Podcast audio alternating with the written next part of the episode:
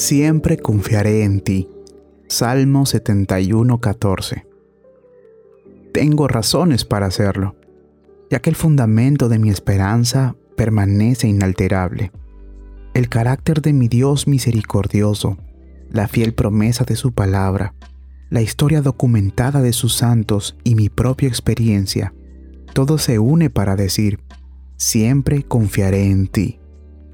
Yo confiaré que Dios será misericordioso con mi injusticia, que me sostendrá en todas mis pruebas, que me enviará consuelo adecuado a la ocasión y salvación oportuna, que algo bueno surgirá de todos mis problemas, que la gracia me llegará en la aparición de Jesús y que la vida eterna será mi porción final.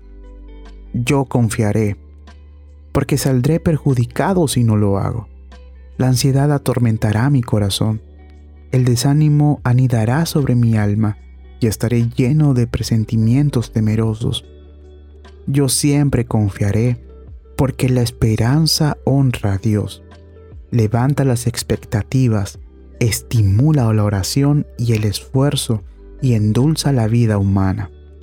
Pero también recordaré que mi esperanza será duramente probada Satanás la pondrá a prueba. El Dios de esperanza la pondrá a prueba. Mil cosas la pondrán a prueba, pero una buena esperanza sobrevivirá.